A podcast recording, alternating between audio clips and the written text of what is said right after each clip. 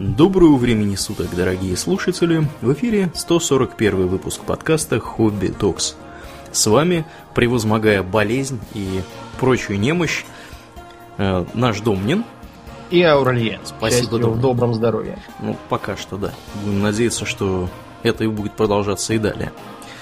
Знаешь, Домнин, надо сказать, что это стандартная квазиевропейская фэнтези с рыцарями, орками и прочим порядком уже поднадоело. Уж если попадать в фэнтезийный мир, так лучше на восток, куда сказка зовет. Ну, можно и на восток, конечно. Только надо, во-первых, заранее заботиться вопросом одежды, чтобы сойти за своих. Ну, так это не трудно. Вспомни Аладдина, у него шаровары без рукавка, наденем, будем в шляпе. Я сказал, чтобы нас приняли за своих, а не за евнухов оборванцев. Вопрос одежды лучше оставь мне. А, Хорошо, окей, окей. Надо решить, чем мы там займемся. Можно, например, жениться на дочерях местного аристократа или купца и зажить припевающе. А деньги-то мы где возьмем? Ну так приданные нам за них дадут. Дадут, догонят и еще дадут. Это с нас деньги потребуют на невест. Называется махар. Хм, Тогда, я думаю, нам надо обзавестись каким-нибудь хозяйством для начала. Снарядим верблюдов, пожалуй, что в караван, и пойдем торговать по пустыне. И дойдем до первого племени бедуинских разбойников. Ну, окей, хорошо, тогда снарядим корабль для морской торговли, как Синбад-мореход.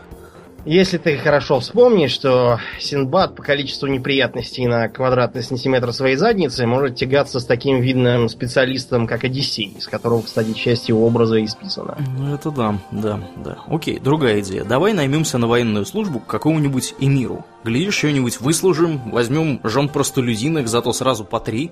Да лучше вспомни песенку Никулина из «Кавказской пленницы». Он там чистую правду говорил, хотя дело-то на самом деле не в количестве тещ.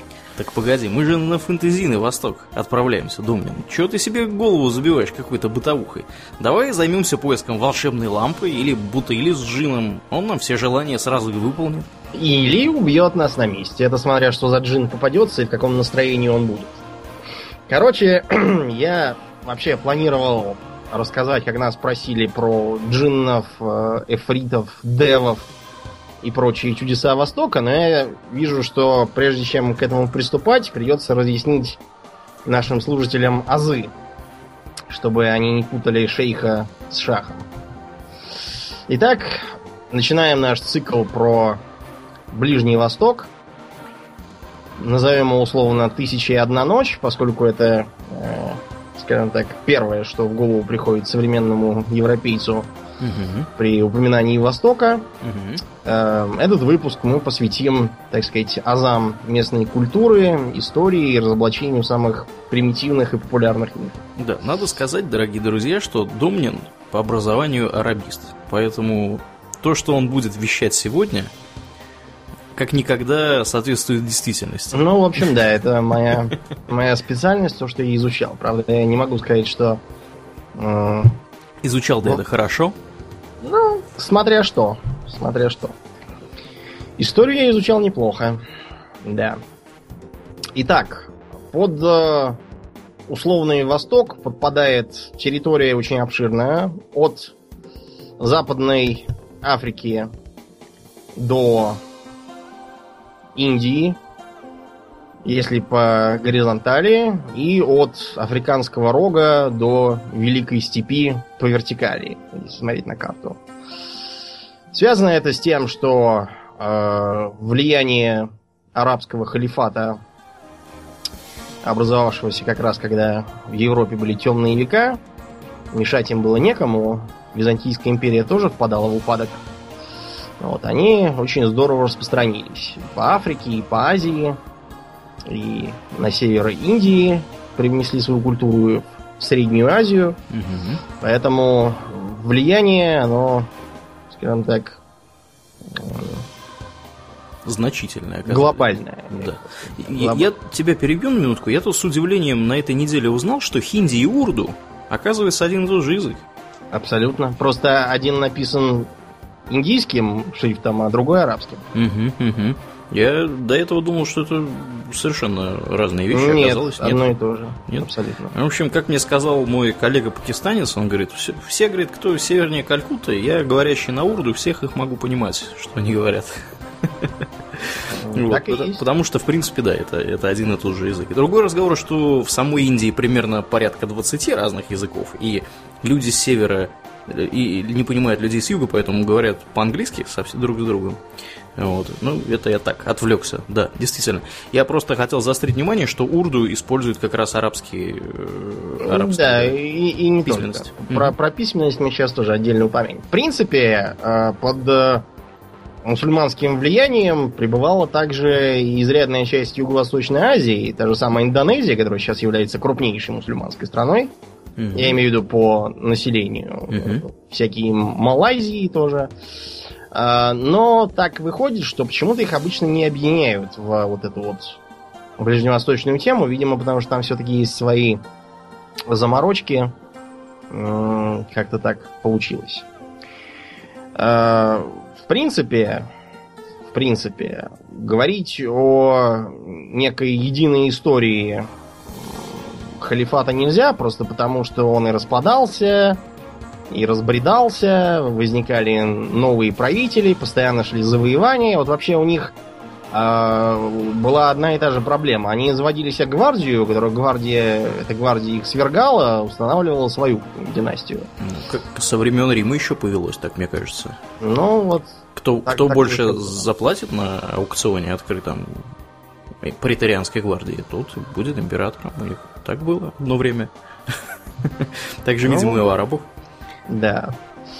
Потом долгое время там доминировали тюрки, Мгм. кончившиеся Османской империей, но вот она рухнула, и все вроде как устаканились. А язык восточной сказки это, как правило, арабский. Почему так вышло? Э, несмотря на то, что в регионе, вообще говоря, далеко не одни арабы живут, кроме того, а- арабы-то изначально жили в самой Аравии, на полуострове, а, допустим, в э, Сирии жили люди совершенно другие, как и в Египте. Но с завоеваниями и распространением культуры язык распространился как местный лингва франко.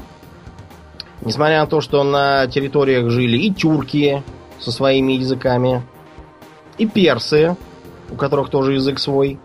Но, тем не менее, они использовали арабское письмо. Э, Современные фарси используют похожее письмо, но не совсем такое. Там есть разница.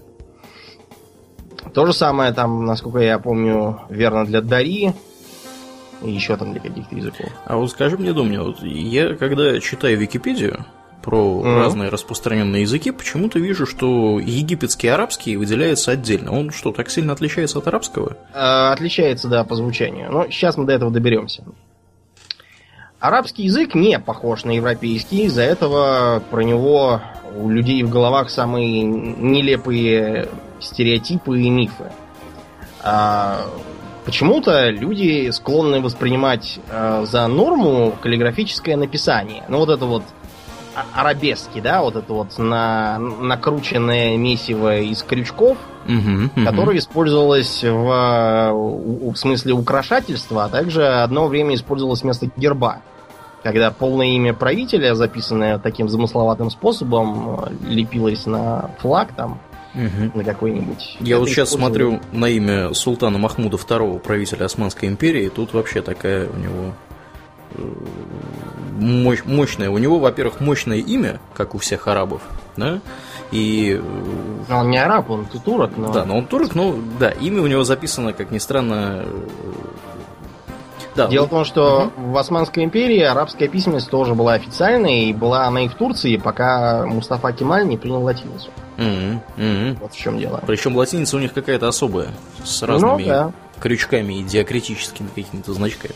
такая, да. Мгм, мгм. Да, и это больше похоже вообще на какую-то такую замысловатую, я не знаю, печать не печать, герб не герб, действительно. Ну вот, да. На вот самом деле сложная. язык пишется, как и все остальные, в строчку. Единственное, что он пишется справа налево, а не слева направо. Вот. Буквы там отдельные, можно посмотреть на алфавит. А, Но тут тоже есть свои проблемы. Дело в том, что буквы записываются по-разному в зависимости от их места в слове.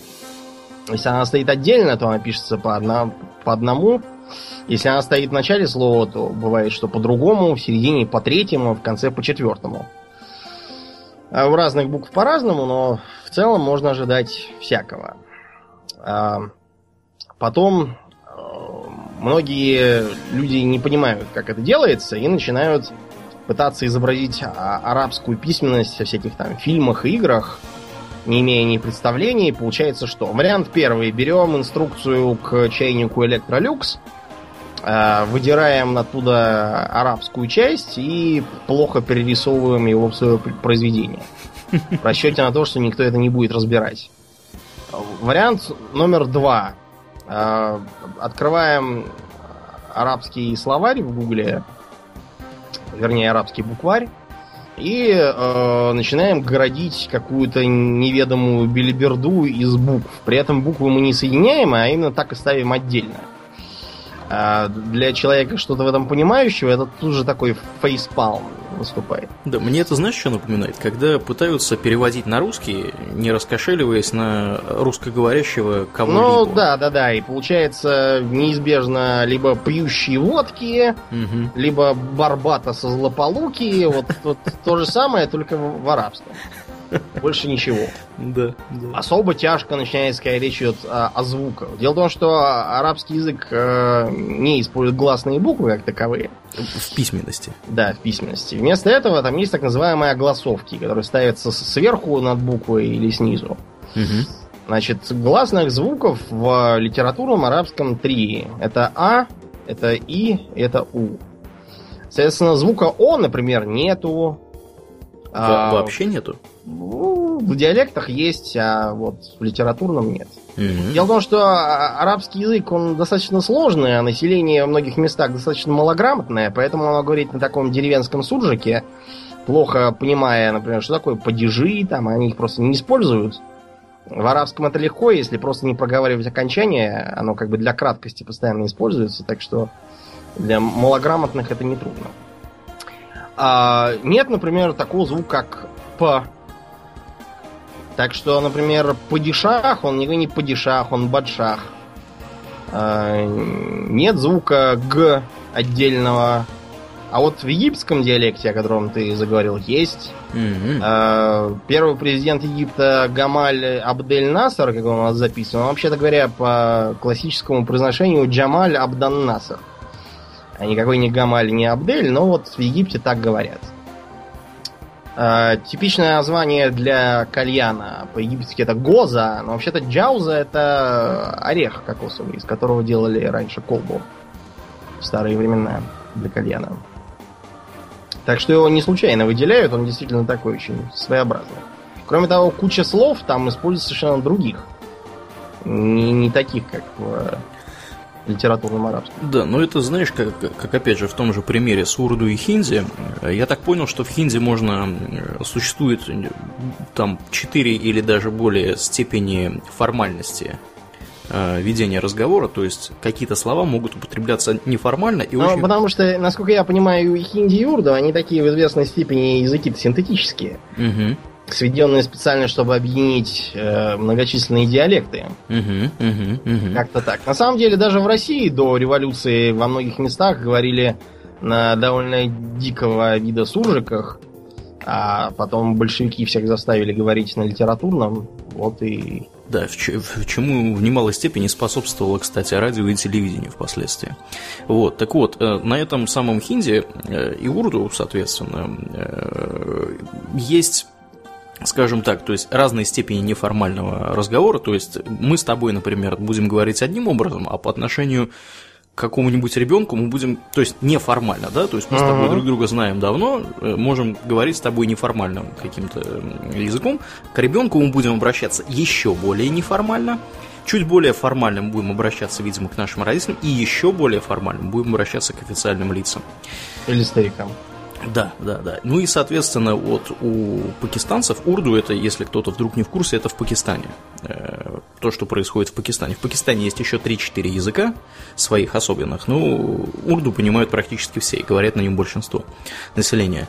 Э, я его при, привожу в пример, потому что урду, в отличие от хинди, имеет большое количество заимствований и специальных слов персидского происхождения – поэтому, как бы, несмотря на то, что языки вроде бы как, язык вроде бы как один и тот же, они тем не менее отличаются по своему лексическому составу, потому что есть слова, которых, которых нет, например, в соседней, в соседней Индии. То же самое, я так понимаю, и среди арабов и арабских стран. Вот у египтян, видишь, ты говоришь, есть есть особые какие-то слова, которых нет у соседей. Да, есть такое. С другой стороны, в хинди есть слово китаб, книга, угу. которая э, арабская. Угу. Китаб это арабское слово для книги.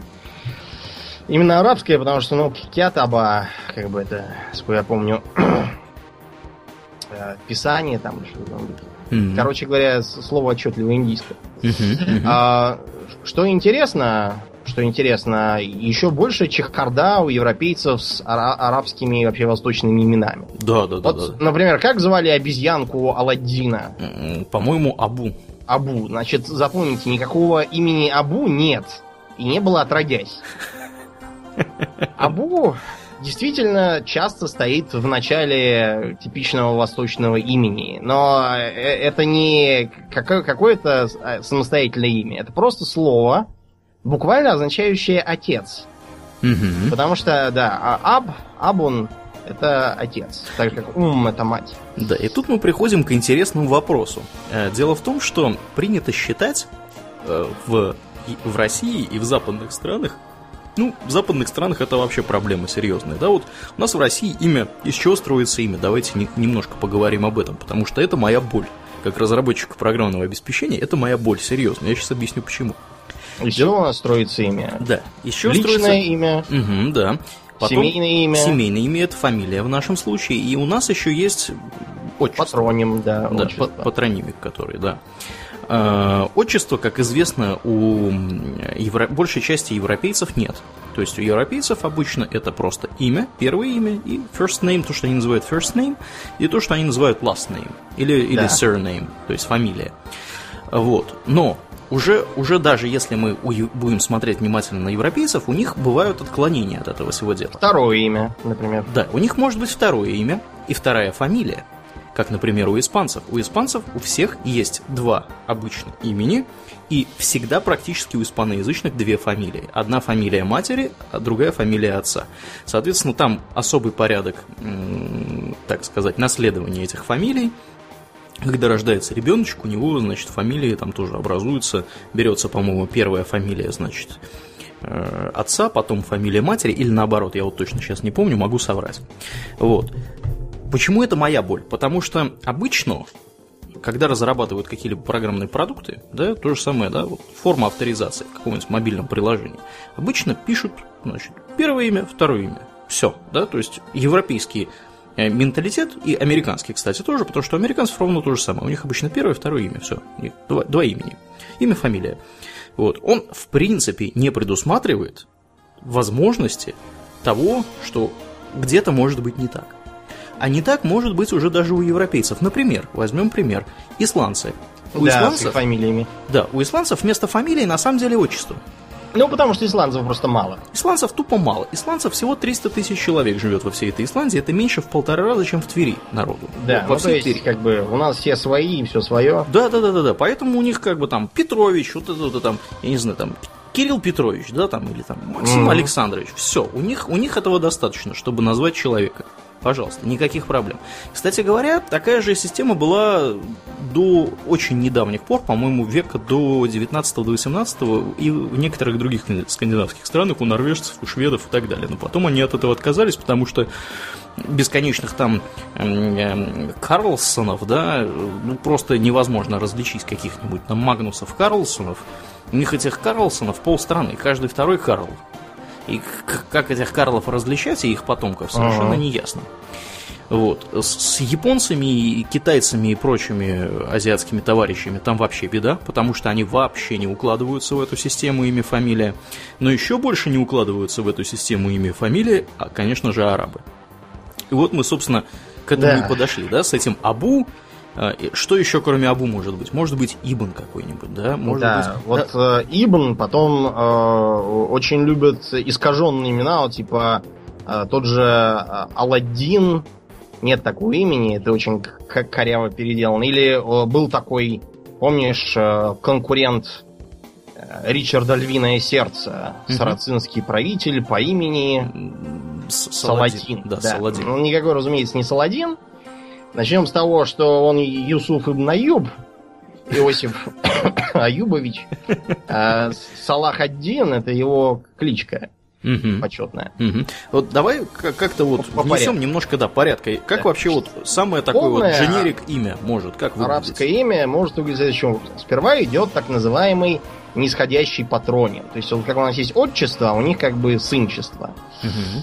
И э, если у человека есть сын, то так и говорится. Сын, в смысле, отец такого. Например, а, Абу Махмуд, допустим. Потом идет личное имя, Исм. Что спросить по-арабски, как, как зовут, они так и спрашивают. А, Масму. Масмука. А, имя может быть либо э, каким-нибудь прилагательным, скажем так. Э, Может быть эм, каким-нибудь причастием. Вот, например, то же самое имя Мухаммад обозначает почтенный, почитаемый. Мгм. Махмуд, кстати, от того же корня Хамада и означает тоже, в принципе, то же самое, просто немножко по-другому сказанное. А может быть имя составное. Вот, например, такое имя, как Абдалла, или Абдуррахман, или Абдуль-Карим. Абд, да, впереди? Да, начинаются они с Абд. Абд обозначает раб. А следом за этим идет какой-нибудь из эпитетов бога. Например, Абдуррахман это раб милостивого, Абдурахим раб милосердного. И так далее. И разных эпитетов для бога у них тьма тьмущая, поэтому э, разнообразие имен большое. Мгм, мгм. Может быть, э, имя, которое не тоже религиозное, но заканчивается на дин. Потому что дин обозначает вера. Э, в принципе, в арабских реалиях слово дин, оно примерно как церковь в европейских языках. Мгм. Только церковь не в смысле здания, а в смысле Институт. структура. Мгм. Да, поскольку у них нет централизованного такого подхода к религиозной иерархии, поэтому у них вместо этого просто вера Мгм. вероучения. Например, э, э, тот же Алла Аддин, насколько я понимаю, это как бы вершина веры, там, высота веры какая-то. Мгм. Если я не- не путаю, что это за Алла. Э, вот. Может быть и что-нибудь неканоническое, то есть все эти имена, они записаны уже давно, но э, всякие любители странного могут попробовать придумать и свое. Но вообще это редкость. Значит, потом идет Ибн, что обозначает сын. Или, если речь идет о женщине, то это будет Бинт, дочь. И Мгм. имя отца. Мгм. Например, Абу Махмуд, Алла Аддин, Ибн Рашид. А, женские имена, кстати, часто делаются простейшим э, переделыванием мужских. Вот, например, есть имя Хусейн, э, это уменьшительная форма от Хасан. Хасан это как бы хороший, Хусейн хорошенький. Мгм. А может быть Хусейна. Может быть имя Джамиль красавица. Может быть Джамиля красавица. Есть имя Набиль, не помню, что значит, но довольно распространенное. Есть Набиля. Опять же, какой-нибудь э, э, Рашид, Рашида, ну и, и так далее. Есть, впрочем, и специфические женские имена, хотя, не знаю, мне кажется, что... э, ну вот есть имя Али, да, Мгм. Помнишь, как звали сестру Муаддиба из Дюны? Алия. Мгм. Мгм. Ну, Мгм. вот, это же женская форма того же имени. Ну так вот, дальше идет отчество, Ибн или Бинт. Что интересно, э, Ибн часто записывают как Бин. Э, что служило в бытность моим студентам поводом для шуток. Все помнят э, ныне покойного Усаму Бен Ладена. Мгм. У нас был один еврей в группе, который любил шутить. А может быть, он таки Бен Ладен? Э, Да, дело просто в том, что вот многие не знают почему-то. Я несколько раз наталкивался на людей, которые понятия не имели о том, что евреи и арабы это как бы двоюродные родственники. Да, по крайней мере, в плане языка точно. Это семитские Да. языки. Да, поэтому э, скажем, э, живущий в восточных сказках царь Сулейман ибн Дауд, он, вообще-то говоря, Шломо бен Давид.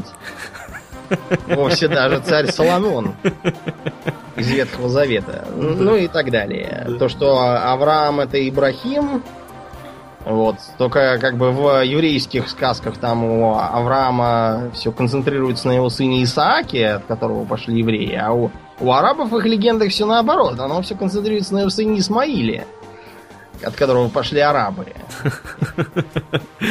Да, да. Ну, вообще, конечно, догадаться об этом можно, глядя на, на их письменность, потому что э, у евреев ровно то же самое. Они пишут справа налево, и ровно то же самое они выкидывают гласные буквы в письме.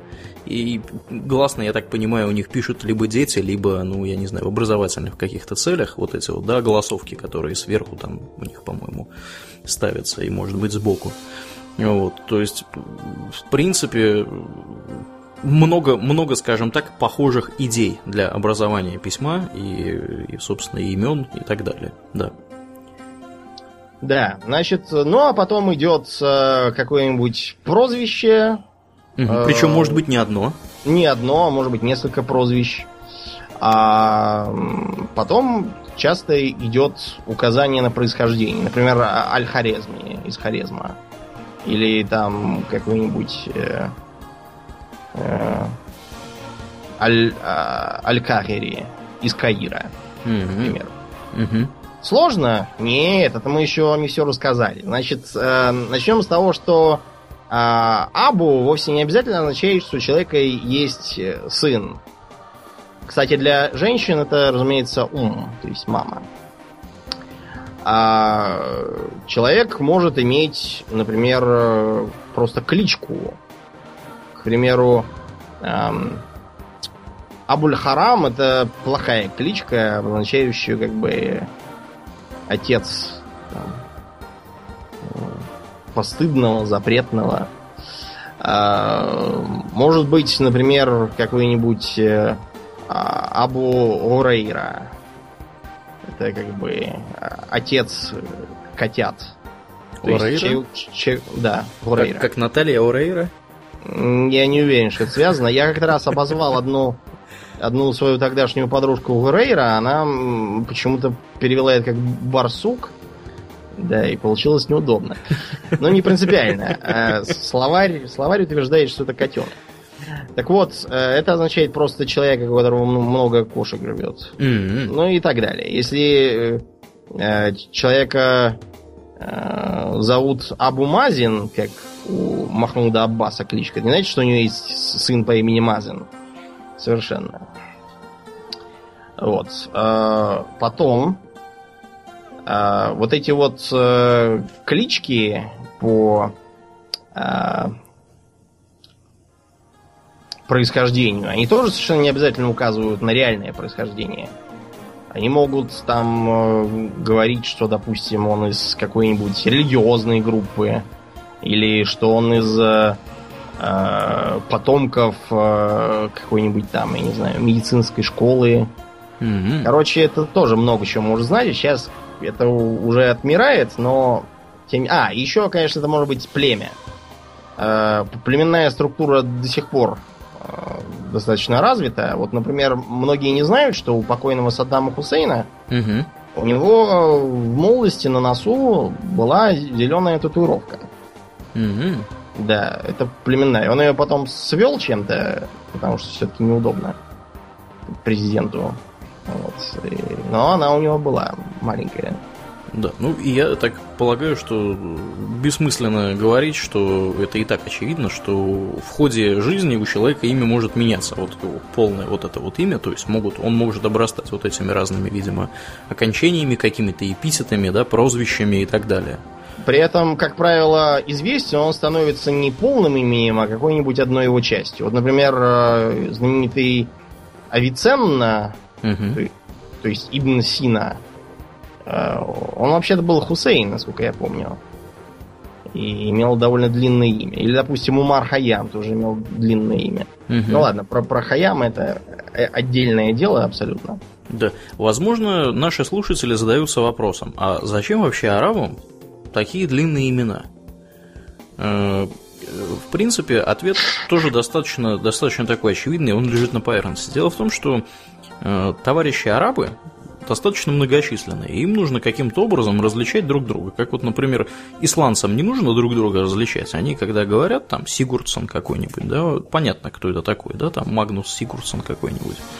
Вот, а когда какого-нибудь э, а- араба говорят, да, вот там Абу такой-то, значит, Ибн такой-то, кто это, что это. У нас может быть в окрестных э, там, поселениях несколько человек с такими вот разными, с такими одинаковыми, точнее, набором вот ну да, кроме того, они довольно консервативные, поэтому имена выдаются ну, не очень разнообразные, откровенно Да, говоря. да, да. И их нужно как-то всех различать. И вот за счет вот этих вот эпитетов, прозвищ и так далее, которые присоединяются дополнительно к э, личному имени, к кунье, к насабу, вот, к, к вот этому ибну, да, и так далее, они имеют возможность понять, о ком конкретно идет речь. Кроме того, на протяжении, поскольку они консервативны, и они уважают историю, и э, уважают своих предков, они могут вот этих вот, я так понимаю, что там Ибн такой-то, Ибн более другой-то, у них может тянуться достаточно далеко, чтобы понять, кто кому является родственником. То есть там сын такого-то, внук такого-то, правнук такого-то. Есть такое, да. Есть. Вот. И это позволяет им э, более, э, ну, так сказать, понимать, о ком, о ком конкретно идет речь, и кто его, собственно говоря, родственники. Вот. То есть им нужно это для того, чтобы понимать, о ком конкретно идет речь. Да. Ну вот, э, ладно, с именами разобрались. Теперь, что касается властей, потому что, опять же, у людей в головах чехарда. Значит, давайте самые популярные титулы переберем. А, Племенем, как правило, командует шейх. Шейх обозначает буквально старец, старик, то есть буквально старейшина. Как правило, э, наслед- наследование у бедуинов ведется по листвичной системе, то есть э, по старшинству. Омер один наследует его младший брат. Когда все братья вымрут, начинаются сыновья старшего брата и так далее. Мгм. Поэтому он, как правило, уже в возрасте. Сразу вопрос. Вот этот вот шейх, он э, является одновременно и религиозным руководителем. Как правило, да. Дело в том, что э, те, те самые бедуины, они же кочуют, там постоянно храмов-то у них нету. Мгм, мгм. Вот, поэтому духовным лидером является, как правило, тот же шейх. Мгм. Э, Местные реалии не подразумевают э, жестко отделенный от общества церкви. Э, но сейчас мы с церковными делами тоже объясним по титулам, так что никто не запрещает быть э, человеку с э, светской должностью какой-нибудь, еще и религиозным лидером. А чуть более высокий титул это Амир. Э, В наш язык почему-то пролезший через какой-то такой вот эмир и египтизированный вариант, Мгм. насколько я понимаю. Вообще-то он Амир, как пишется. Означает буквально э, как бы князь, правитель, государь. Э, Амир может быть независимым, а может быть э, феодальным каким-нибудь вассалом у более крупного. Э, Вот как в Европе там говорили король и его бароны, а в восточных реалиях это был правитель и его эмиры. Мгм. Кроме того, эмир часто используется в качестве какого-нибудь переносного титула, скажем, а, халиф мог называться эмиром веры. Например. Или, или другой пример. Амир Аль-Бахр. Да, что означает как бы адмирал, и, и, а, откуда это европейское Да, слово и слово- происходит. Собственно, да. И переводится это как повелитель моря. Ага. Вот. Еще повыше может стоять Малик. Так, Значит, вот это э, слово, кстати, не на слуху, я так Не подозреваю. на слуху абсолютно, при том, что современные мусульманские правители, они в основном малики. Мгм. а, по крайней мере, в арабских странах. Потому что султанов сейчас на планете ровно два. Это султан Брунея и султан Амана. Так, а в чем, Все- а в чем, в чем разница? Да ни в чем не разница. Вот как-то так вышло, что э, Малик, Малик означает буквально владыка, владетель, властитель. Мгм. Саудовская Аравия это мамляка. Во главе там Малик. Э, Абдалла второй иорданский, он тоже Малик. Означает это король, как бы. Обычно переводится именно так. Почему именно этот титул взялись переводить, а все остальные не переводят никогда, я не знаю. Как-то так вышло. Мгм. То есть, еще раз, Это да, в Саудовской зависит. Аравии, в Бахрейне, Малик. в Иордании, в Марокко вот эти Да. вот малики. Правильно. Малик. Малики. Извини- Да. Извините, да. Малик. Нет, нет, Малик, Малик. Ударение на первое слово. Да? А, окей, окей. Малик. Значит, э, есть султан, э, тоже означает буквально правитель. Султан это, это как бы правительство, тоже может быть некоторому режим, тоже может означать. К- Когда-то использовалось довольно широко, сейчас, как я уже говорил, султанов осталось мало. А, причем, например, турецкий султан, он был в первую очередь не султан, а он был как бы падишах император. Да. Вовсе даже. Да, да, да. А что, что за падишах? Откуда вообще падишах? Домнин. Ну, для начала шах. Шах это персидский титул, означающий царь, как бы, вот и все. Был титул Шахин-Шах, что означает царь царей. Потом э, с приходом халифата Шахин-Шах отпал, и называться э, называться так стал только бог. А вот э, шах остался, и был изобретен новый титул э, Бадшах, он же Падишах, что означает, ну, как бы, как бы император, по сути. Да. Причем это иранский такой вот персидский вариант Да, этого самого да. императора. Иранский, персидский. Э, Еще, кстати, султаны были в разных кочевых народах в Средней Азии, но там это был титул не самостоятельного правителя, а такой как бы просто крупный аристократ, а командовал всем хан, избираемый как раз из султанов. Мгм. В общем, запутанная достаточно такая система-то. М, На да, первый взгляд, по крайней мере, кажется. Сравнительно, да. Ну и, разумеется, халиф. Да, действительно, еще халиф ведь есть. Да, значит, э, халиф это не просто правитель, это правитель религиозный, потому что само слово обозначает наместник. М, Да, это наместник ни много ни мало бога. А После того, как э, начались арабские завоевания, вот как раз пошла линейка халифов. Ну и, собственно, халифат, я так понимаю. Да, и, собственно, халифат, да. Он, правда, там не так, не так долго прожил, потому что быстро начались политические разногласия, разделение на суннитов и шиитов, каждый со своим халифом, потому что... Ну, Не поделили они. не поделили там власть, да, по, по принципу, можно ли их выбирать, или надо там обязательно из Из наследников. Из линии- да, из линии наследников э, Фатимы, дочери э, Мухаммада. Поэтому получалось следующее. У суннитов э, халиф это должность как бы выборная и избирается путем голосования.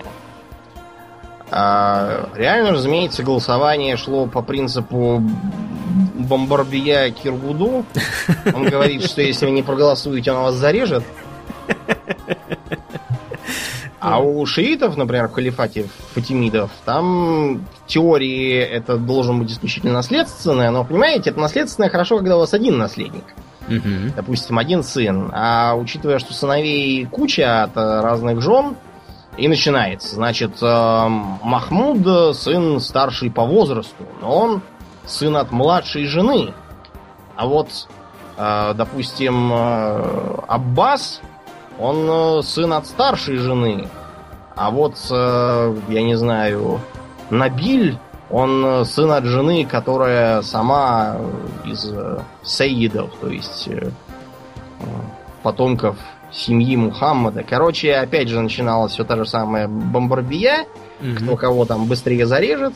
Мгм, тот, мгм. тот стало быть и халиф. Да, то есть получается, если на минуточку абстрагироваться, получается, что шииты более консервативные ребята, чем сунниты. В плане... А это смотря в чем. А, А вот э, в толковании, наоборот, сунниты более ортодоксальные, м, а шииты больше полагаются на мнение конкретного эксперта. м.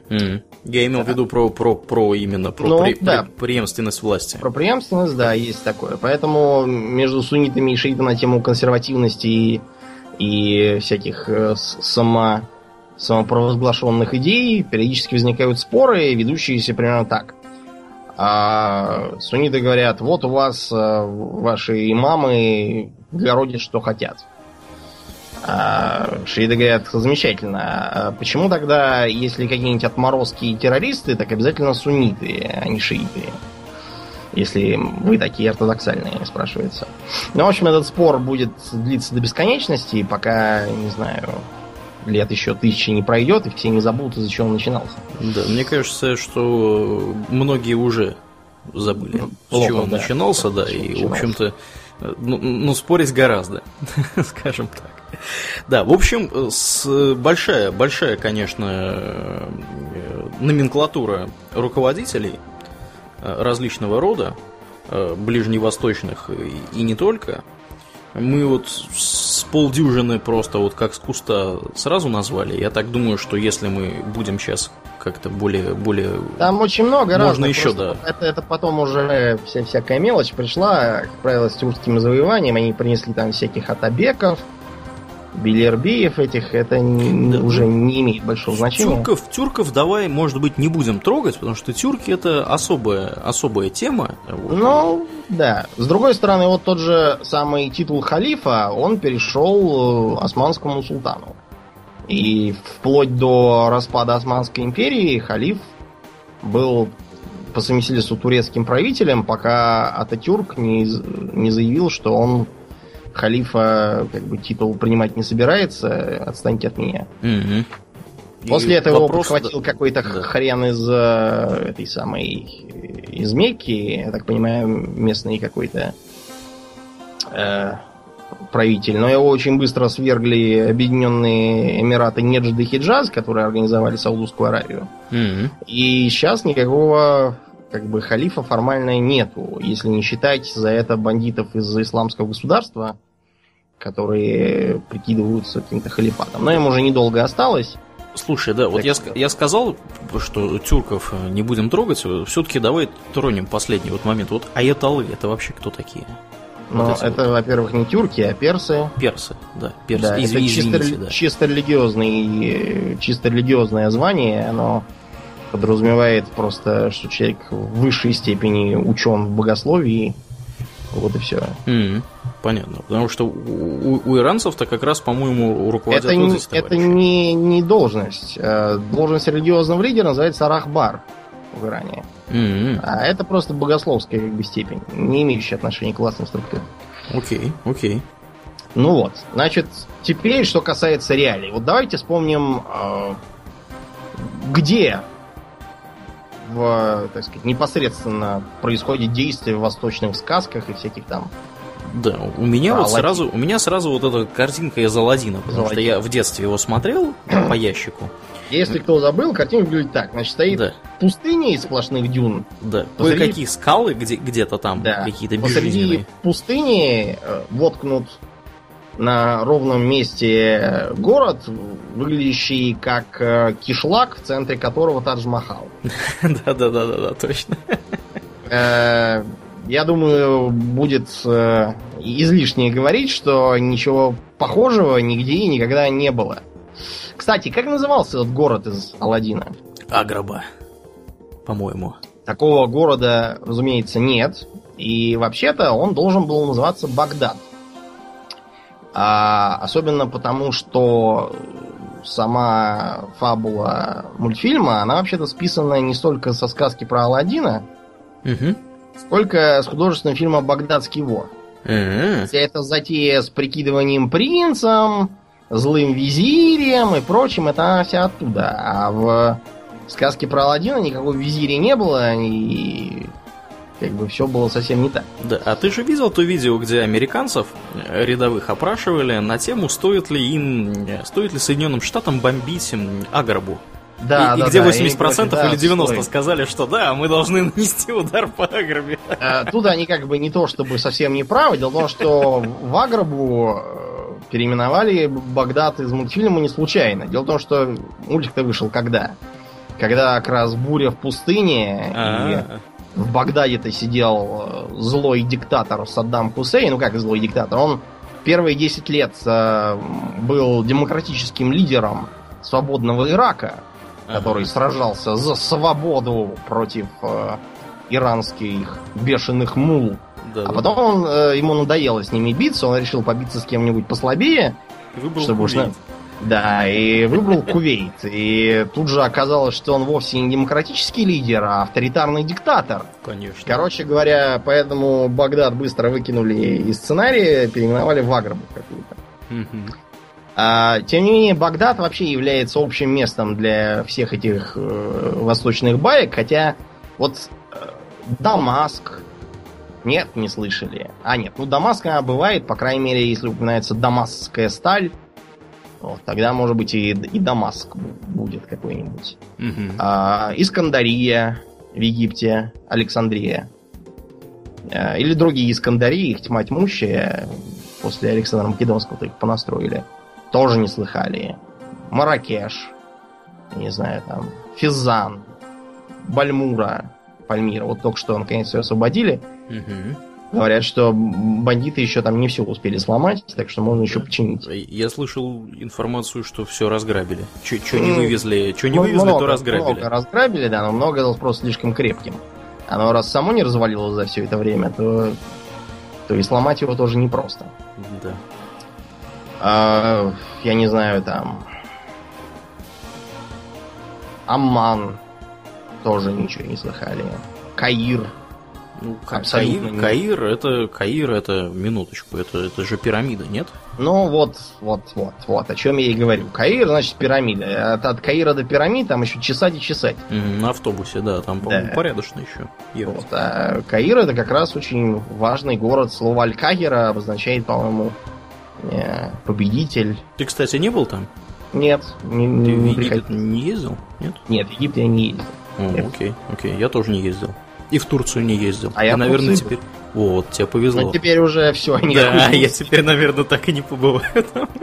Ну ладно, мы подождем, пока Эрдогана выгонит. Да, да, да. У меня на работе турок э, из, э, из мира э, поливает Эрдогана страшными словами. Говорит, он вообще нехороший человек. Э, Все им недовольны, и, в общем, со дня на день уже стул под ним шатается. Он все, знаешь, сидит так, потирает такой, о, наконец-то там что-то случилось. Сейчас, наверное, его скинут. Он все сидит тут ждет, этот мой, значит, коллега, когда, когда этого Эрдогана скинут, потому что народ им недоволен. Он победил э, на минуточку на, на последних выборах, там, с каким-то минимальным э, отрывом от предыдущего кандидата. Естественно, видимо, были подтасовки. Вот. И, в общем, у него очень-очень низкий авторитет, и он скажем так, среди населения, и он за счет этого пытается как-то пытаться так удержаться у власти, да, там, ну, то террористов пропустит в Сирию, то там, я не знаю, с кем-нибудь договориться, чтобы там где-нибудь на кого-нибудь напали, там, я не знаю, в приграничных э, с, Россией государствах, вот, какой-нибудь там разморозит конфликт э, древний, э, вот, 94 года. В общем, такой, такой вот товарищ отвлекает собственное население от того, что происходит в стране. Ну, в стране как бы ничего особо хорошего не происходит. Вот, ну, да, да, это я так. Меня включилось сразу. Да. Текущее, текущее положение. Текущее положение, да, да. Тем не менее, все эти города были очень важными центрами. Вот э, важный момент, то что на Востоке все не концентрировалось в замках феодалов, а именно речь шла о городах. То есть примерно как у нас тоже. Э, По разным причинам, в том числе потому, что регион этот находится на перекрестке очень важных торговых путей. Все поэтому концентрируется в городах. Несмотря на то, что феодальное землевладение, так называемая икта, тоже играла, ну, такую же роль, как и, в общем, в Европе.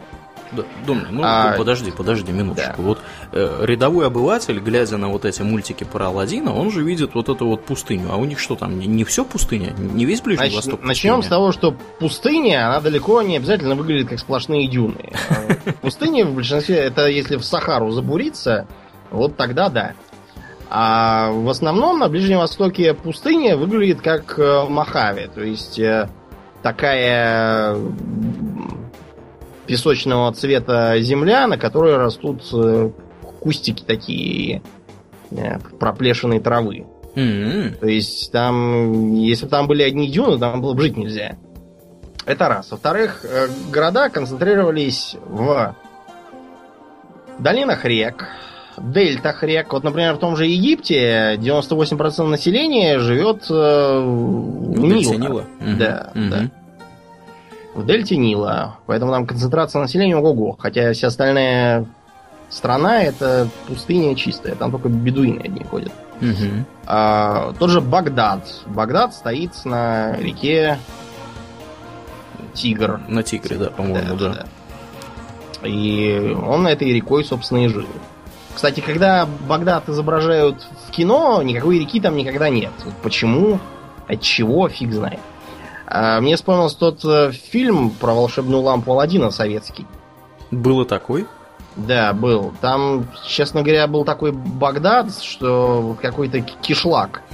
По-моему, в его роли снимали, да, из, Киргизстане из трех, снимали его. Да, из трех, из трех домов. При этом то, что в нем должно быть хотя бы высокие здания мечетей и минаретов, э, хотя бы для важности. Там и этого нет, одни какие-то домики. Кстати говоря, домик. Вот из чего на Востоке принято строить ну, постоянные жилища? Из глины? Верно, они могут быть глинобитными, могут быть, ну, то есть строится каркас из деревяшек, а обмазывается глиной и все. Угу. Можно сделать по надежнее, воспользовавшись кирпичом. А, помнишь, там, э, это вообще для Ближнего Востока давнишний еще способ. Берем глину, рубим солому, месим кирпичи, сушим на солнышке. Mm-hmm. Mm-hmm. А, почему кирпич тогда еще не был так популярен в Европе? Потому что его надо обжигать. Обжигание кирпича это дело трудное, и кроме того, требуется далеко не любая глина, надо знать, как ее замешивать и, и так далее. Да, далеко не везде она есть. Например, в скандинавских странах, в той же Норвегии, ничего такого нет. И в Норвегии дома, вообще говоря, более или менее э, постоянные, долгое время строили либо из камня, либо из дерева, либо из того, из другого. То есть, как обычно выглядит типичное норвежское жилище. У вас там есть какой-нибудь глубокий фьорд, значит, такой вот скос, поэтому домик строится каким образом?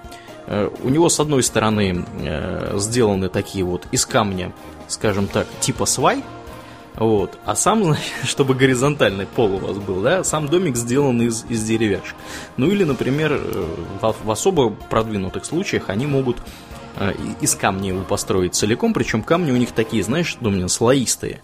Uh-huh. Вот. И они даже до того дошли, что э, крыши делают из камня. Они берут его, тонко-тонко нарезают тонкими пластинами. Получается что-то вроде черепицы и выкладывают как рыбью чешую. И у них вот такие вот домики очень смешные, э, сделаны с каменными крышами. Вот. А все почему? Потому что глины у них нет никакой. У них кроме камня и леса нет ничего. Также и в остальных странах Европы, более или менее, скажем так, скалистых, у них, да, у них вот вынуждены были люди изгаляться без кирпича. Вот. Угу. Ну вот, а на Востоке кирпич нет смысла, ну как, нет смысла, а нет особой нужды обжигать. Можно использовать и сырцовый кирпич, потому что дождей нет, он не размокнет. Угу, угу. Крыши. Крыши тоже плоские. Почему они плоские? Они двускатные, видите ли, остроконечные, как в Европе. Осадков-то немного. Да, все это делается для того, чтобы вода стекала и снег падал, а не проваливалось все это под его весом. Ну да. Вот, Если а... у вас нет снега, вам, соответственно, нет необходимости, да, чтобы его скатывать с этой крышей. То же самое типично, допустим, для Испании, там какой-нибудь, или... Греции. Мексики, да, и так далее. Угу. Это, да, абсолютно типично. А, в домах окна забраны такими деревянными решеточками. Они могут быть открыты, закрыты. Вот. Они пропускают воздух и дают некоторую тень. Угу. Но это не только, кстати, в арабских странах, а хотя, может быть, в ближневосточных. Ну, не только. Э, у испанцев, по-моему, точно такая же система. И испанцы вплоть до были как бы ну, кордовским да. халифатом. Да, да, да. Так что, да. В общем, испанцы не показательны. Ты прав. Испанцы, да, сами как бы. Я как раз в университете одного испанца видел, вот я не знаю, хоть меня пытая электричество, я бы никогда не признал, что он испанец. Да? Да, он выглядел как чистейшей воды араб какой-то из Египта.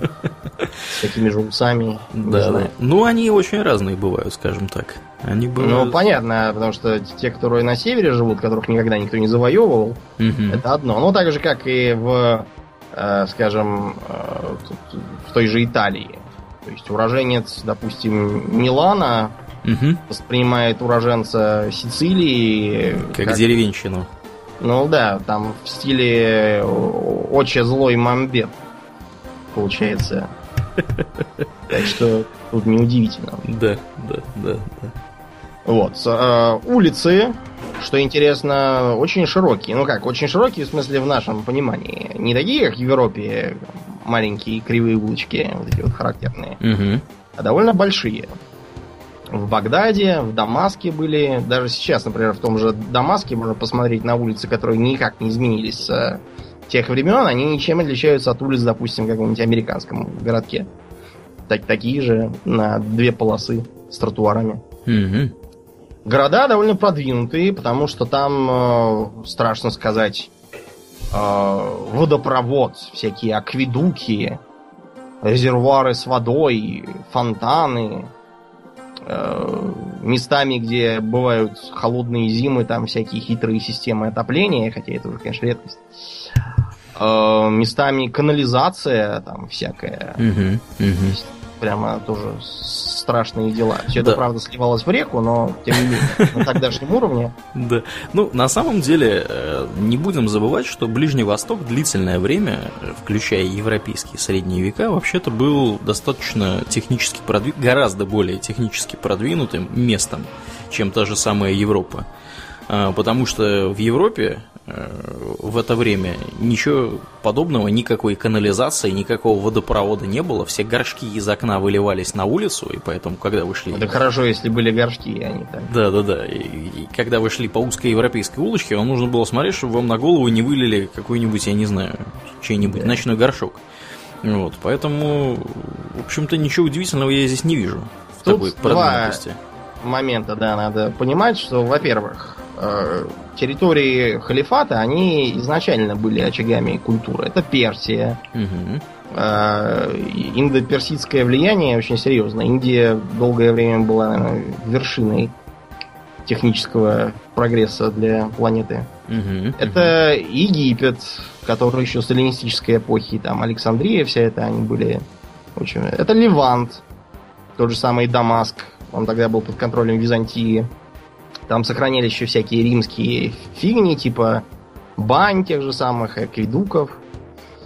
Ну вот, и то, что после арабского завоевания все это сохранилось и приумножилось, это неудивительно. Если бы арабы завоевали Камчатку с Аляской, тогда черта с два бы они что-то там развили. Вы не забывайте, что завоеватели, вообще говоря, поначалу были довольно дикой ордой, которые поначалу даже все ломали. Ту же самую Александрийскую библиотеку они уничтожили. Не, не разобрались. Да, уничтожили ну, сразу. они сказали, что там, как бы, если там есть что-то новое, то это вредно, если что-то старое, то мы это и так делаем. Но довольно быстро стало ясно, что такими методами управлять территорией нельзя, и пришлось создавать всякие школы, привлекать мудрецов, в том числе из покоренных народов, из Персии, всяких специалистов. В Багдаде создали целый дом мудрости, mm-hmm. например, да, и там, в общем, стали сами собирать и создавать книги. Дело дошло до того, что в 9 веке э, всякие монастырские профессора возмущались, что студенты почему-то хотят изучать только арабский и хотят э, читать только арабские книги. Потому что там было что-то интересное, можно узнать, а Вот из бесконечно пережевывал. А, кстати, и э, они довольно бережно отнеслись к эллинистической культуре. То есть тот же самый Аристотель, на которого в Европе веками молились и утверждали, что у мухи 8 лап, потому что так сказал Аристотель. А он, кстати, к ним попал именно через арабов. Это арабы захватили рукописи византийцев Аристотеля. Да, я так подозреваю, Они их перевели на перевели. арабский. Да, перевели на арабский, уже через арабов он попал э, в Европу. Вот. Так что, если бы не арабы, никакого Аристотеля бы европейцы не дождались. Но в 9 веке Европа была в совершенно ужасающем состоянии. Достаточно вспомнить, что э, викинги, которые ну, никак не могут считаться образцами утонченности, они воспринимались в англосаксонской Британии как э, э, гадкие соблазнители женщин, потому что они умывались каждый день и стригли ногти. Вот Да, страшно. И мылись в бане раз в неделю. Да, и мы и мылись в бане. Для а англосаксов еще возмущались, какая, какая мерзость. Да. Значит, с банями тоже в городах был полный порядок, потому что, во-первых, религиозные правила диктуют большую чистоплотность, а во-вторых, потому что это и так понятно, что на жаре, если не будешь мыться, то очень быстро завшивеешь, покроешься чириями и помрешь. Да. Заражение. Из этой же, кстати, серии и обрезания, да, которые делают, я так понимаю, как арабы, так и евреи. Да, правда, в разное время. Если у евреев оно делается сразу, то у арабов только уже в таком сравнительно большом возрасте, Мгм. под- под- между подростком и юношей. Как Мгм. Мгм. Ну вот, а, что касается теперь одеяний. Вот с а, одеждой восточной постоянно какие-то крайности. Одни, как только им скажешь про какую-нибудь там арабскую даму, они тут же вспоминают э, черный такой мешок с прорезью для глаз. Ниндзя стайл. Мгм. А другие, наоборот, вспоминают э, про танцы живота. Значит, э, и то, и другое собачья чушь. Это все современный новодел. А в Гугле очень легко найти всякие пропагандистские э, плакаты, где э, нарисованы э, наряды дамские разных арабских стран. Э, вот. Очень яркие, цветастые, и при этом ничего из себя сверхъестественного не представляющие. Вот если как бы снять очки, то я не мог бы различить э, э, какую-нибудь э, сирийку от, э, допустим, кубанки э, отечественной. Мгм. Та же самая фигня, такие же платья, такие же яркие всякие передники, манисты и платки обычные. Та же самая байда. Никаких там мешков черных и близко нету. Ну, в общем, эти, эти плакаты пропагандируют смерть Саудовской Аравии, потому что это все их придумки. Да. Ну, Дело в том, что в Саудовской Аравии, как известно, правит бал секта ваххабитов, Мгм. а это так, такая, знаете, ересь жидовствующих, с позволения сказать. То есть это такой э, новодел. Типа, знаете, всяких мормонов и прочих сумасшедших. Вот как у протестантов есть всякие ненормальные. Вот такие же эти ваххабиты. А никто никогда не носил ничего подобного. Кстати говоря, вот по поводу носил, не носил. Я по Европе перемещаюсь периодически. И в странах Северной Европы, то есть это Швеция, Дания, Норвегия и же с ними, э, есть не секрет, что есть беженцы, да, вот эти вот товарищи, Да. которые прибежали. Ну, сейчас эта ситуация у всех на слуху, потому что народ бежит из Сирии валом. Вот тут там на турецкой границе их расстреливают, как оказалось тут недавно, да, и, в общем, малоприятная история.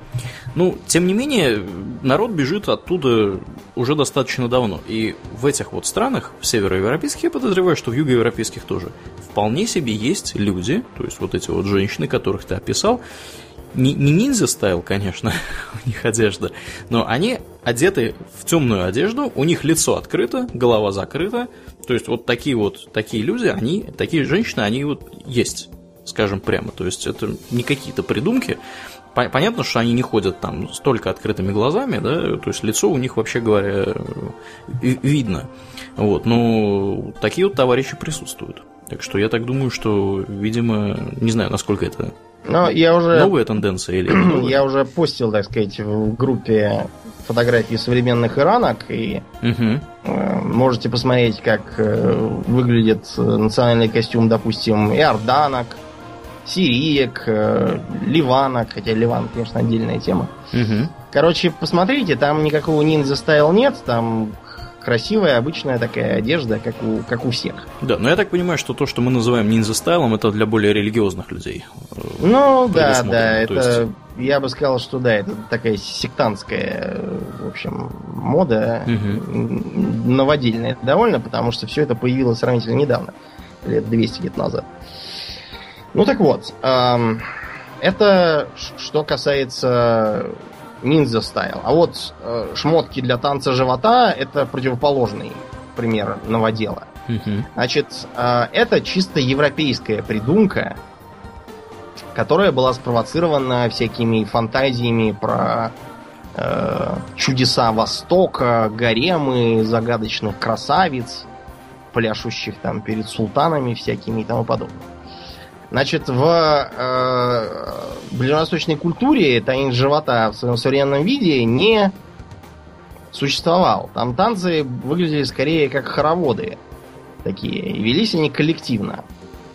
Э, то же самое, кстати, было и в Европе. То и поры, что там вот эти вот танцы с все эти вальсы, да, которые ведутся по парт, они изначально велись как? Все брались за руки и водили хороводы. Угу. Периодически потом они стали разбиваться так вот на короткое время. Два раза провернулся, держась за руки с кем-то, опять стали в хоровод. Вот со временем оно как-то хоровод прекратился, парная работа осталась. Что до современного белли-данса, то это, ну, это новодел. Это новодел, но зато на него хотя бы посмотреть приятно. Ну, мы же все помним фильмы про Джеймса Бонда, где они там, я не помню, где они конкретно были, но в какой-то из серий, мне кажется, вот этих вот старых. Еще, мне кажется, с Шоном Коннери, там что-то такое было. Может и было, да, может и было. А, тут, правда, такой момент, многие из европейцев, они очень странно реагируют, когда видят э, танцовщиц живота там где-нибудь в Ливане, потому что они там весьма такие пухлые. Mm. А в Европе почему-то не как-то странно воспринимают телосложение для этих танцев. Не любят пухлых людей? Ну да, но танец живота, он должен иметь живот, как бы, и какой смысл без этого?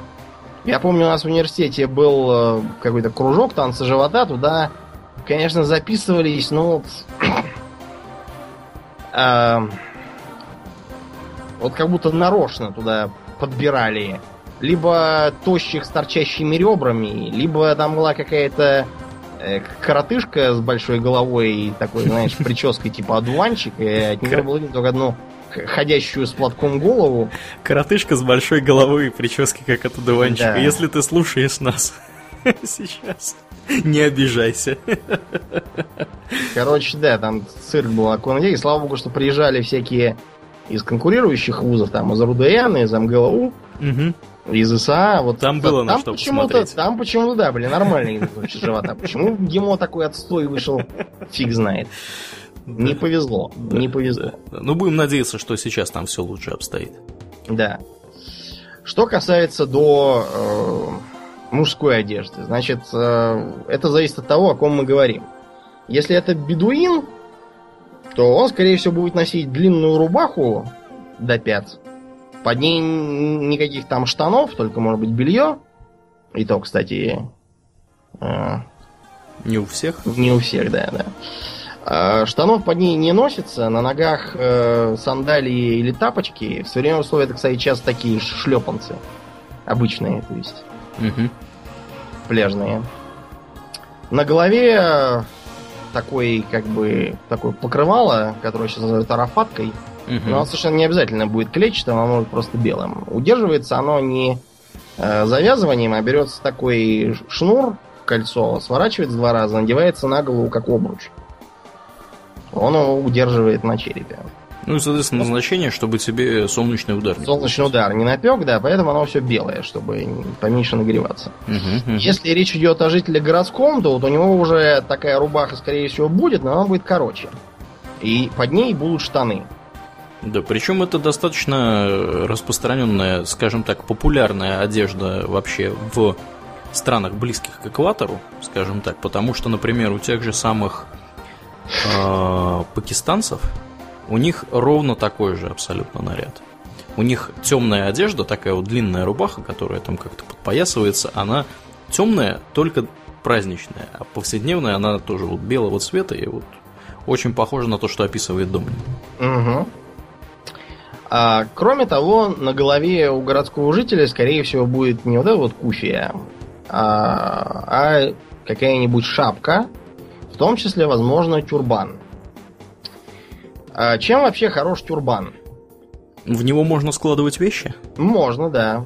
Э, Он хорош вообще своей гибкостью. Что такое тюрбан, в первую очередь? Э, Это наматываемая, как правило, не на голый череп, а на шапочку э, полоса ткани. Достаточно длинная, она может быть до 5 метров. В тяжелых случаях там у всяких сикхов в Индии там вообще такие монструозные тюрбаны размером самого носителя.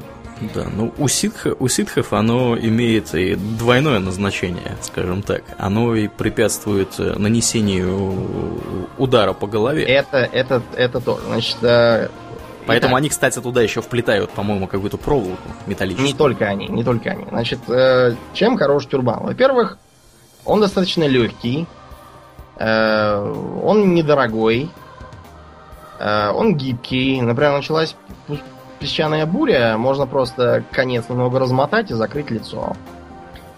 Э, он достаточно неплохо предохраняет голову от теплового удара.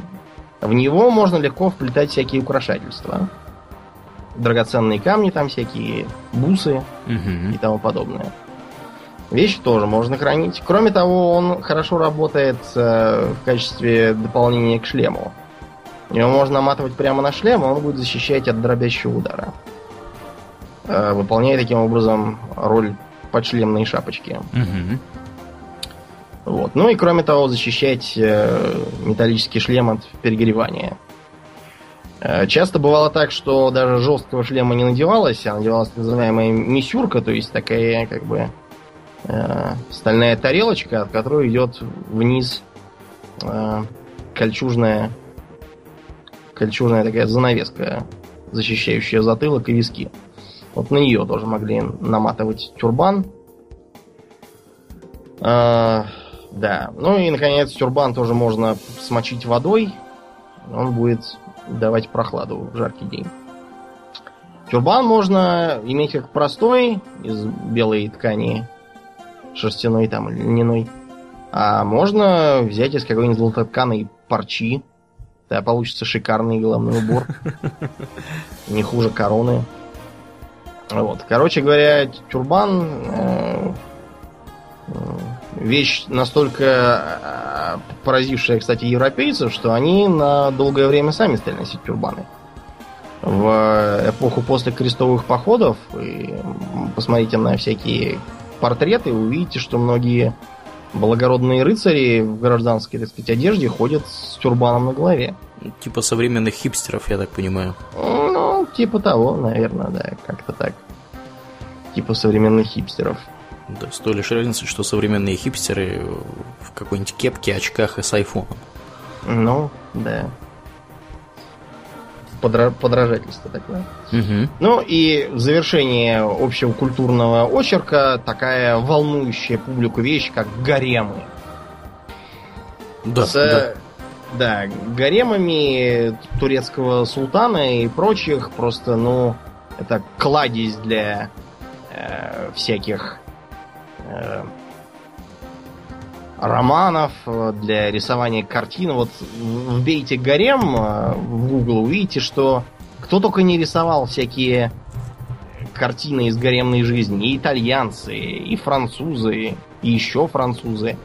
Я смотрю, у французов какая-то нездоровая фиксация на этих гаремах. Обязательно на этих картинках голые бабы Не у одних французах. У нас один политический деятель давно предлагает уже разрешить многоженство. Так вот, значит, э, вопреки всем фантазиям, многоженство это вовсе не э, придумано мужчинами, это как раз э, женская затея, выгодная женщинам. Угу. Чтобы, так сказать, в условиях, когда завидных мужей мало, да, да, можно да. было хотя бы, хотя бы таким образом его себе обеспечить. Да, все дело в том, что э, арабы, как мы знаем, довольно воинствующие товарищи. Вот, да. И у них принято друг друга мочить под разными предлогами и поводами. Поэтому, скажем так, работоспособных мужчин э, практически в любой момент истории ну, наверное, до недавних пор, у них было достаточно немного. И э, нетрудно понять, что женщинам нужно как-то существовать при всем при этом деле. Вот, поэтому был придуман вот такой вот институт, когда мужчина может взять себе вторую, третью и четвертую жену. Я так понимаю, что у них есть ограничения какие-то. Когда, есть, по крайней мере, есть я... ограничения, потому что религиозные как бы предписывает иметь до четырех жен. Да, да, да, да. А, при этом, а, понимаете, на этом веселье заканчивается. С чем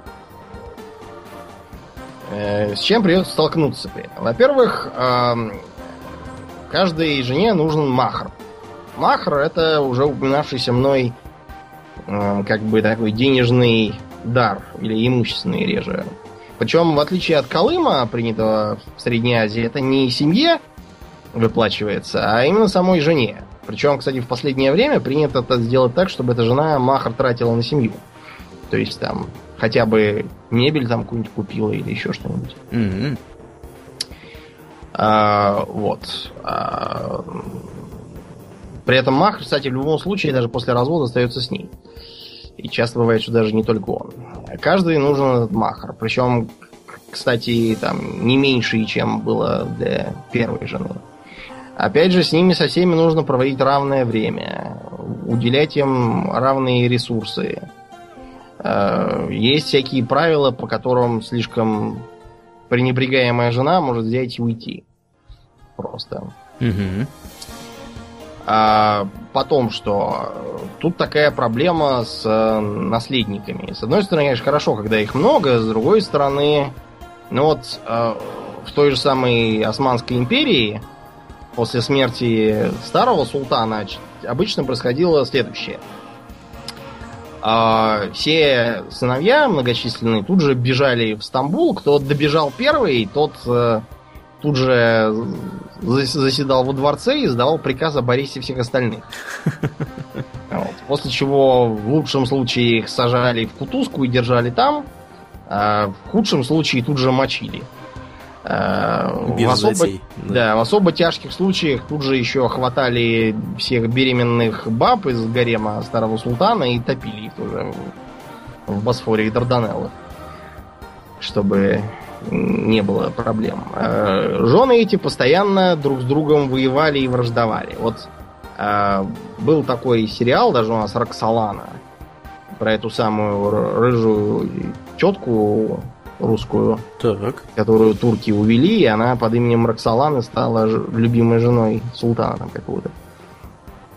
Так вот, она, например, добилась того, чтобы прежнего наследника Мустафу обвинили в заговоре и казнили, и таким образом ее потомок стал новым султаном.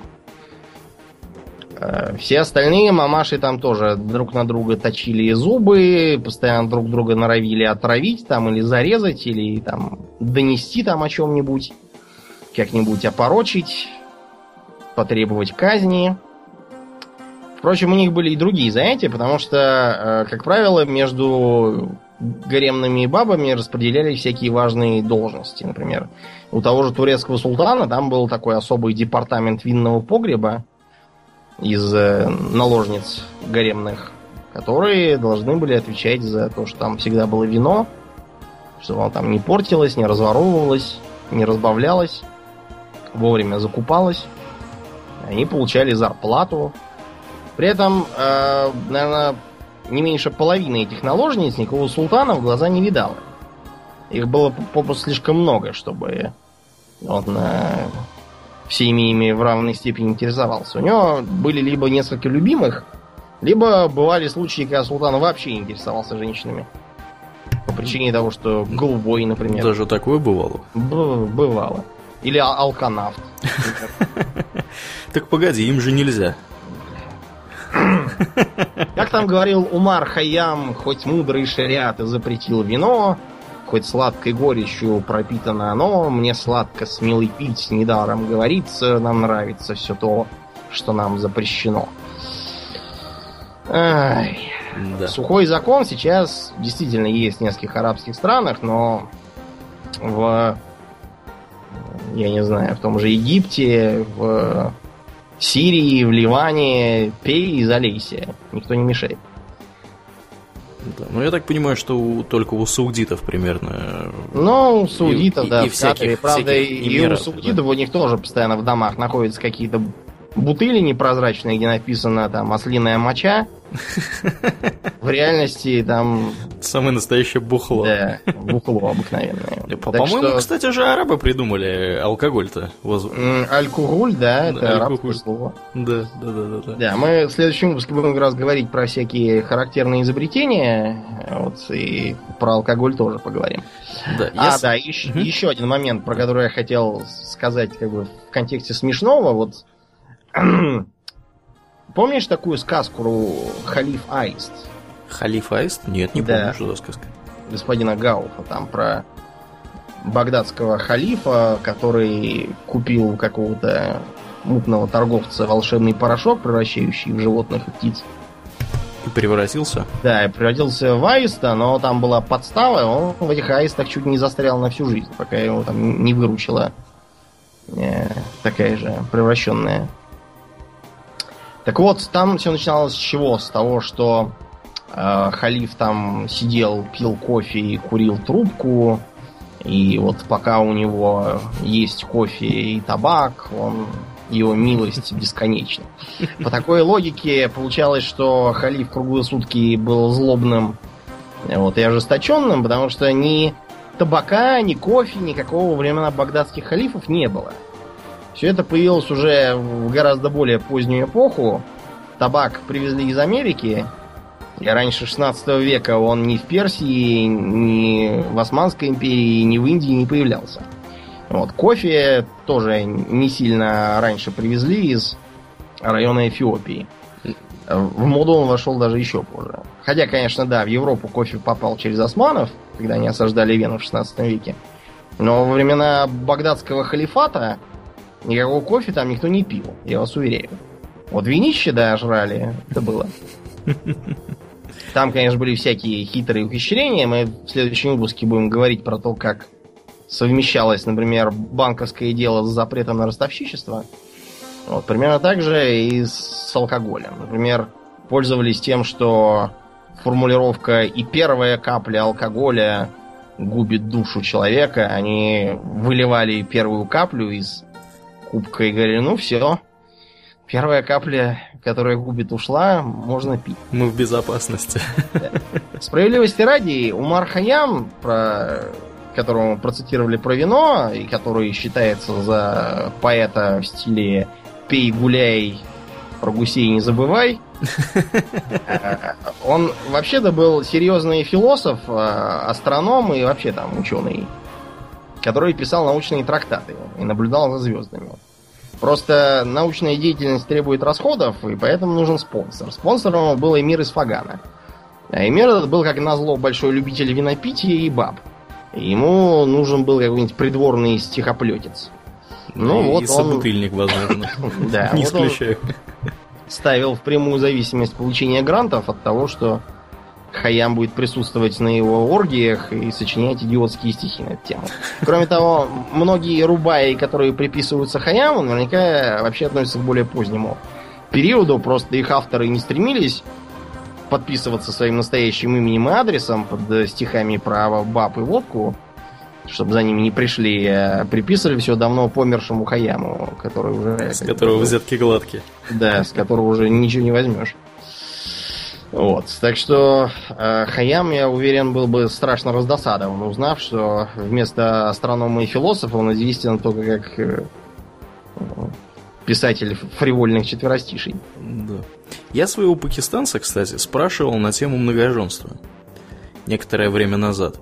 Ну и как? Э, два момента. Момент первый должны быть согласны предыдущие жены для ну, того, чтобы они жениться еще раз. Да, да, да. То есть, если согласия нету, то никак. Вот. Момент второй, у них это не распространено. То есть, да, теоретически это возможно. На практике этим занимается очень мало народу, и если у тебя более одной жены, на тебя смотрят, ах ты маленький развратник. Вот так вот на тебя глядят. Ну или, я так бы ах ты буржуй. Да, ну, ну, типа того, да. Вот, и у него там был родственник, он мне рассказывал вообще уморительную историю, как он, этот мужик, э, значит, там скрывался э, от предыдущих трех жен своих, ну, текущих трех жен, скажем так. Вот, а потом выяснилось, что жена четвертый раз.